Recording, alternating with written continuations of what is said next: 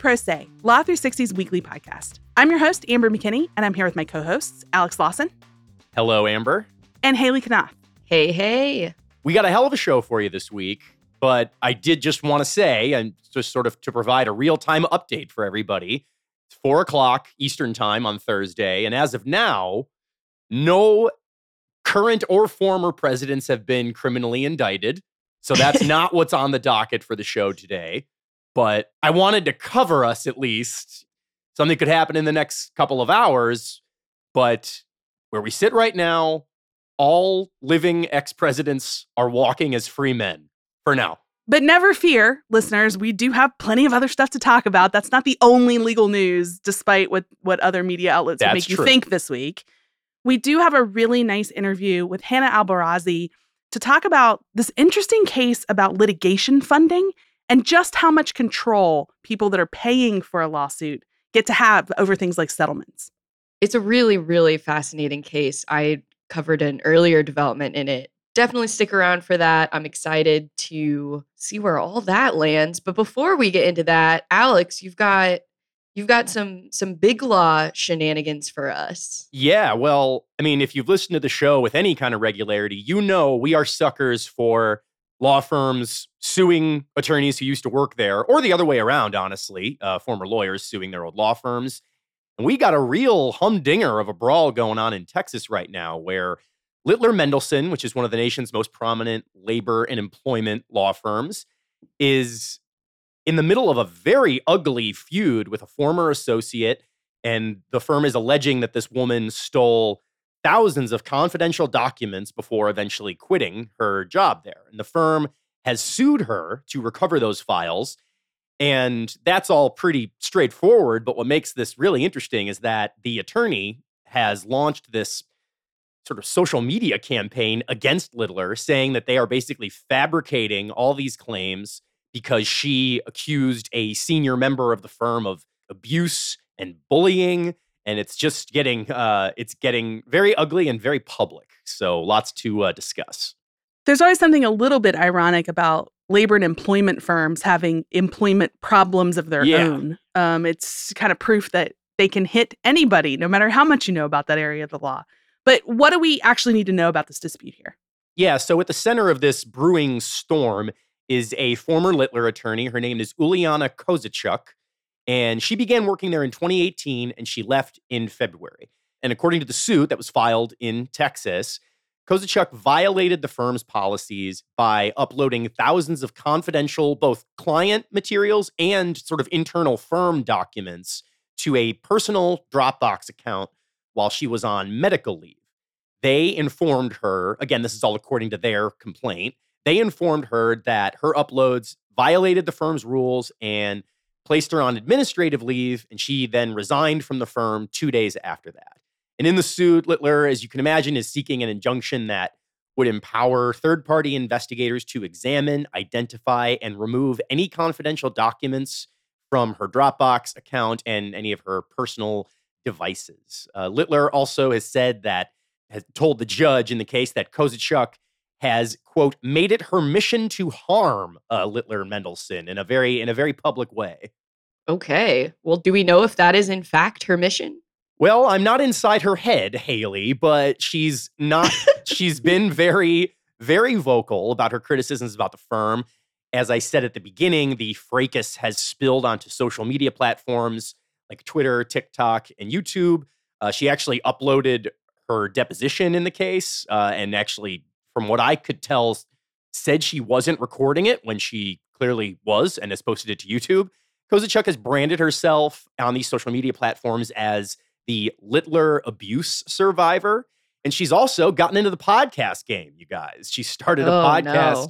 She started a podcast called Time's Up Littler, which is meant to expose this purportedly toxic culture at the firm. I sought out the podcast. It is behind a paywall, so I haven't listened to it, but there's only been two episodes so far. And, you know, as I said at the beginning, Kozichuk says that these document theft allegations have been completely invented by the company after she accused a shareholder there of abuse and bullying. And for its part, the firm said that it did look into those allegations when she was working there and found them to be, quote, unsupported. So, thus far, the litigation is only focused on the document theft claims. That's the only thing that they're suing over right now. But an attorney for Littler wrote an email to Kozachuk basically hinting that a defamation claim could soon file if she keeps going on like this on these various social media accounts. And in that email, the uh, the attorney wrote, "quote Additionally, my firm has been retained in connection with your threats to systematically and publicly defame Littler Mendelson PC and its partners on podcasts and social media. Demand is hereby made that you immediately retract such threats." So they're all but threatening a defamation suit, though as we sit here today, one has not yet been filed. I would imagine she has a vastly different take on what's going on and and the potential of a defamation suit. What does she have to say about her being outspoken at this point? Yeah, well, she's got a lot to say, and across many platforms, too. She's got like this sort of very quirky TikTok presence. I watched a couple of those, and of course, I watched her entire deposition, like I said uh, today on YouTube. She has consistently maintained that she did all she did was back up her personal files to her own Dropbox account, and that the firm is basically targeting her with the smear campaign. She told Law 360 last week when we were reporting this out, she said, quote, Littler is trying to control the narrative by focusing the discussion on an alleged theft of documents, but I'm going to refocus the discussion through social media and a podcast.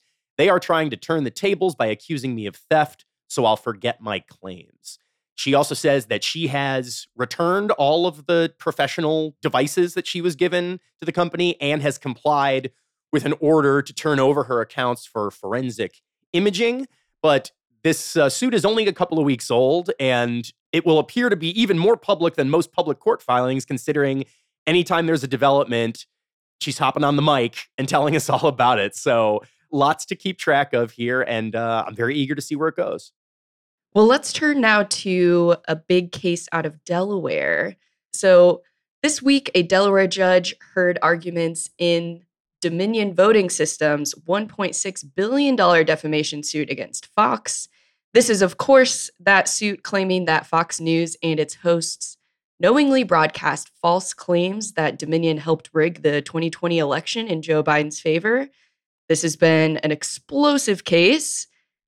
I'm sure we've all seen scores and scores of headlines out of this one um, over the past couple years, but now the court is actually poised to make a call on summary judgment bids from both sides here. I don't believe we've talked about this yet on Pro Say, um, but we've certainly been covering the heck out of it on law360.com as the mothership.com. Yes. yes. Yes. And uh, you know, I I want to acknowledge up front that we've all been hit with too many headlines perhaps about this case. but I thought this was actually a really good time for us to dig into it because one of our Delaware court reporters has been sitting in on the arguments and in my esteemed opinion, we have some of the best reporting out there. Of course we do. Of I mean, course yeah. we do. Yeah, I mean, I, I think it is nice to jump in on this now because like you said, there's sort of a lot of noise around this suit. There's a lot of little pieces to pick apart. And it'd be nice if we could sort of focus on what's the le- legal stuff actually going on here. So maybe you can remind us of sort of how we got here. So Dominion filed this in March 2021, shockingly. If you'd asked me, I would have said this was filed like 10 years ago. It feels like it's been 10 years. yeah. Dominion alleges that Fox defamed it with four specific lies here that it had rigged the election, that it had used algorithms to manipulate vote counts, that it was owned by a Venezuelan company that had rigged elections for former Venezuelan President uh, Hugo Chavez, and that it had paid kickbacks to US officials who used Dominion's voting machines. So, over the last year, the big headlines you've likely seen were uh, coming out of the discovery in this case. As filings got unsealed, we're learning more about depositions given by big names like Fox chairman Rupert Murdoch and email exchanges between hosts like Tucker Carlson and Sean Hannity. One really big update came last month when Dominion unveiled a slew of internal communications and testimony showing that behind the scenes, Fox News folks were mocking and criticizing the stolen election claims But according to Dominion, this was all while Fox News was continuing to treat those claims as legitimate on air. And also, we had some deposition testimony from Murdoch that was unsealed. And that showed that he thought Trump was a quote, sore loser in the face of the 2020 election, but that he feared making himself an enemy of Trump because of his great following. It was a fascinating look behind the scenes at a very controversial media company. It's in heavily in the zeitgeist, especially in this cultural and political moment. And discovery can be a B, you know, for uh, if you're if you're in that position. Now, what what has Fox had to say? I mean, you said they're dueling summary judgment motions, so we know what Dominion is arguing here. What has Fox had to say about all these all these revelations and the uh, and the case it's making here? Fox is really doubling down on a First Amendment defense here. It's arguing that Dominion's case is an attack on the free press and that it takes a really extreme view of defamation law. Fox has argued that a ruling in favor of Dominion would have grave consequences for journalism across the whole country. And it argued that Dominion is taking some of its executives and host statements out of context in an attempt to smear Fox. Okay, I understand all of that, but we do have some action around summary judgment, right? So, what's happened at that hearing? Yeah, it was a two day hearing, and Dominion's attorneys argued uh, essentially that they have enough evidence to demonstrate that this is not your usual defamation case. You know, defamation, we've talked about it quite a bit on the show. It's it's a difficult one to nail down, right? But they say they've pointed to Fox News segments that contain actionable statements of fact for which Fox must be held accountable. And meanwhile, Fox's attorneys are arguing that the company shouldn't be involved in the case to begin with because it, you know, it had these people, it had people like Rudy Giuliani and Sidney Powell on the show who were perhaps speaking about these false election claims. But Fox is saying, well, we didn't know what they were going to say when we had them on our shows, so that's not enough to establish defamation. Another thing I want to note the judge overseeing the case warned both sides at the hearing um, against trying to slide in any last minute live testimony. He was like, be careful because I do not have the power to compel someone to show up at the trial, but I do have the power to prevent someone from testifying. Interesting. So now we're just playing the waiting game here. Do we are we leaning away or what's going on? We are. The judge took the motions under advisement and he said that he would issue a written opinion or or rule from the bench soon, whatever that means. But we actually have plenty of other drama to follow while we wait for that decision. A Fox News producer who worked with some of the hosts named in the Dominion case has now sued the network, claiming that it and its attorneys pressured her to give evasive testimony. And then Fox turned around and sued her, saying that she can't be disclosing communications that she had with Fox's attorneys. However, the network actually abruptly dropped that suit earlier this week. So now we're just watching the producer's suit. But uh, yeah, plenty to keep our eyes on while we await this summary judgment decision.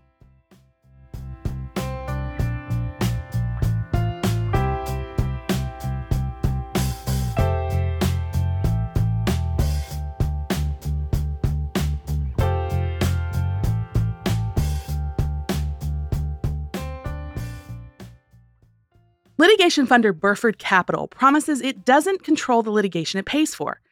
But a recent lawsuit accuses it of blocking a client from a reasonable settlement and raises questions about who really steers a lawsuit when an outside funder gets involved. Here to talk about it with us is Law 360 reporter Hannah Albarazi. Welcome back to the show, Hannah. Thanks for having me. This dispute is so interesting to me. It really shines a light on the ways litigation funding can get pretty messy so I want to start right from the beginning. How did it all begin? What is the suit that Burford Capital was funding? So Sysco, which is the world's largest wholesale food distributor, you've probably seen their trucks on the highway. Um, they've alleged for years that some of its suppliers, they've alleged uh, for years that some of its suppliers have been illegally fixing the price of various meats. Um, and that has caused Sysco and its customers to pay more than they should have. Um, so Sysco says Burford Capital approached them in 2019, offering to partly fund their price fixing litigation. And as part of the deal, Sysco would retain control of the litigation and share any winnings from the antitrust cases with Burford Capital. Those antitrust cases I know can be really expensive. I mean, I managed our competition wire for a while and the numbers are kind of eye popping. So, how much was Burford putting up to, to bring this litigation? Yeah, Sysco agreed to the arrangement and Burford agreed to fork over $140 million to fund the litigation. Wow. Yeah, that's no no small potatoes there, right? Yeah, it is really sprawling litigation, so I guess it kind of makes sense that it comes with with these massive price tags. But so what what exactly is Sysco saying went wrong? Well, Sysco says that after years of litigation, it was ready to enter into settlements with some of these meat suppliers. Uh, but Burford found its financial settlements to be too low and tried to block them, according to Sysco. Uh, Sysco argues that Burford's behavior goes against public policies that prohibit financial investors like Burford from controlling a plaintiff settlement decision makings, as well as public policy that favors parties reaching settlements more generally. Uh, so Sysco, they sued Burford in Illinois federal court, claiming that Burford is ignoring laws and ethics rules and is forcing them to litigate against its will. That's really interesting about the public policy part because I think on the face of it, you know, we'll kind of get more into how Burford has responded, but on the face of it, it makes sense, right? That we don't want outside influences sort of tainting what goes on in the judicial system and making cases last longer, um, not reach settlements. That's really not the intent. Yeah, and that actually like goes back. That idea goes back to ancient Greece and ancient Rome. I love anytime we can get a reference to ancient Greece and ancient Rome. So that's right. great on the First Day podcast. Yeah, no, but I mean, we have all of these notions of judicial economy and of the point of the system being to have two people who have a stake in what's going on be the only ones deciding the outcome of settlements. That's right. Um, and but Sysco goes on. You know, they also say that Burford tried to improperly influence their outside counsel, who at the time was Boies Schiller um, and that they they were trying to get them to betray their duties to Sysco and instead assist Burford um, in in blocking those settlements. You know, the lawsuit doesn't name Boies Schiller as a party, and they the, the law firm denied those allegations. So, if I recall correctly, though, Burford has kind of painted an entirely different picture of this dispute. What exactly are they saying is going on here? Yeah, so Burford says that Sysco is at fault, that Sysco breached their original funding agreement when they assigned a portion of the claims to their customers, and that that shrinked any return that Burford was going to collect from its investment in the litigation. Burford's CEO, you know, told me that after Sysco breached that initial agreement, Sysco signed a restructured agreement, and that gave Burford the power to veto settlements. And that Burford used that power when they felt that the settlements were too low. But after that, Sysco and Burford found themselves at an impasse, um, and they had to enter into confidential arbitration. Through the arbitration, Sysco was ordered to obtain Burford sign off on any proposed settlements in the in the price fixing litigation. And that's how we come to Sysco filing a complaint in Illinois against Burford trying to vacate that order. As you can tell with your explanation there, it's a pretty thorny dispute, but at the heart of it, these questions about how much control a litigation funder can exert and whether a contract that the parties enter into is the final word on where to draw that line, I think is really interesting. Can you tell us more about that debate? I know you talk to a lot of people who follow litigation funding closely and have weighed in on sort of where that line should be. Yeah, this is really, I think, the first case where we're seeing in public this dispute.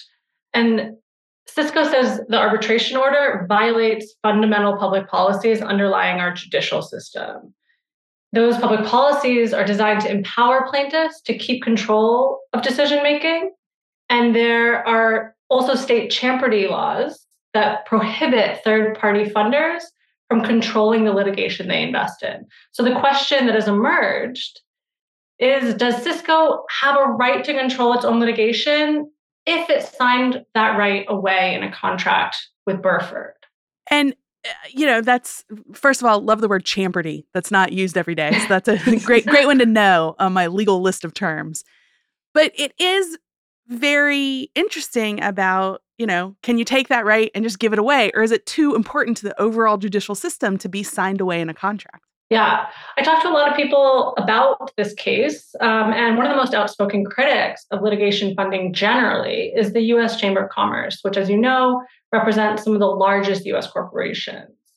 Um, and since plaintiffs and plaintiffs' law firms are really the main recipients of litigation funding, the Chamber and its members, understandably, are worried that as litigation funding industry grows, it will prompt more plaintiffs to bring more lawsuits against more corporations. Um, and so the chamber, they argue that Sysco's case is the perfect example of how parties can be held hostage by litigation funders. They want the federal rules of civil procedure to be changed to require disclosure of these types of litigation financing arrangements at the outset of civil litigation. Um, they say it's just as insurance agreements are required to be disclosed on the defense side. But as it stands right now, litigants in most US jurisdictions, they don't have to disclose whether they are receiving funding from a litigation financer. So, presumably, since they don't have to disclose, a, a, party could be far down the litigation pathway and then realize their settlements are being turned down because a litigation funder is blocking it, correct? That's right. Yeah, I mean, we have no idea how often litigation funders take control over the cases they invest in. This is just the first time it's in the public sphere.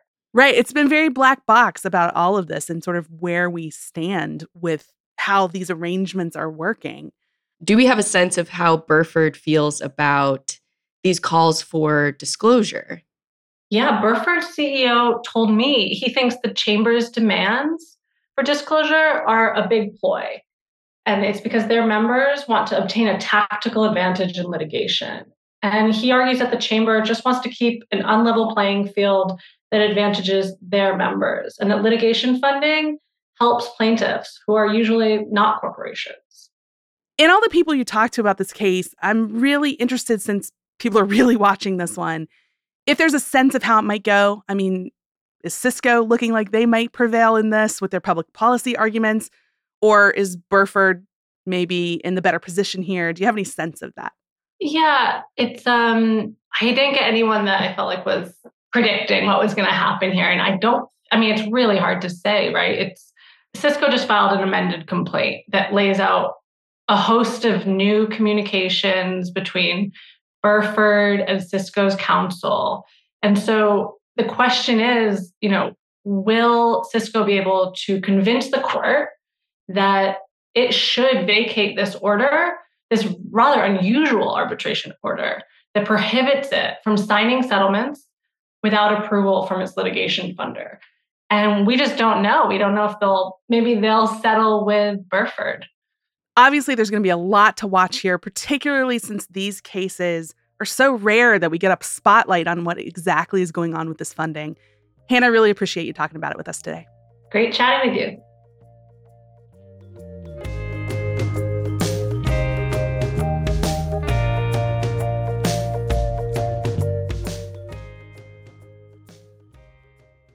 That'll wrap up today's show. Thanks for being with me today, Alex. It was a joy as always. Thank you, Amber. And also Haley. Thank you. We also want to thank our producers, Kelly Mercano and Stephen Trader, our guest this week, Hannah Albarazi, and our contributing reporters, Lynn LaRowe, Lauren Berg, Jeff Montgomery, and Catherine Marfin. Music for our show comes from Silent Partner and Kelly Mercano. If you like Pro Say, please leave us five stars in a written review. That's what helps other folks find our show. And if you want to read more about anything we talked about, that's when you go over to our website, law360.com slash podcast. Thanks and see you back here next week.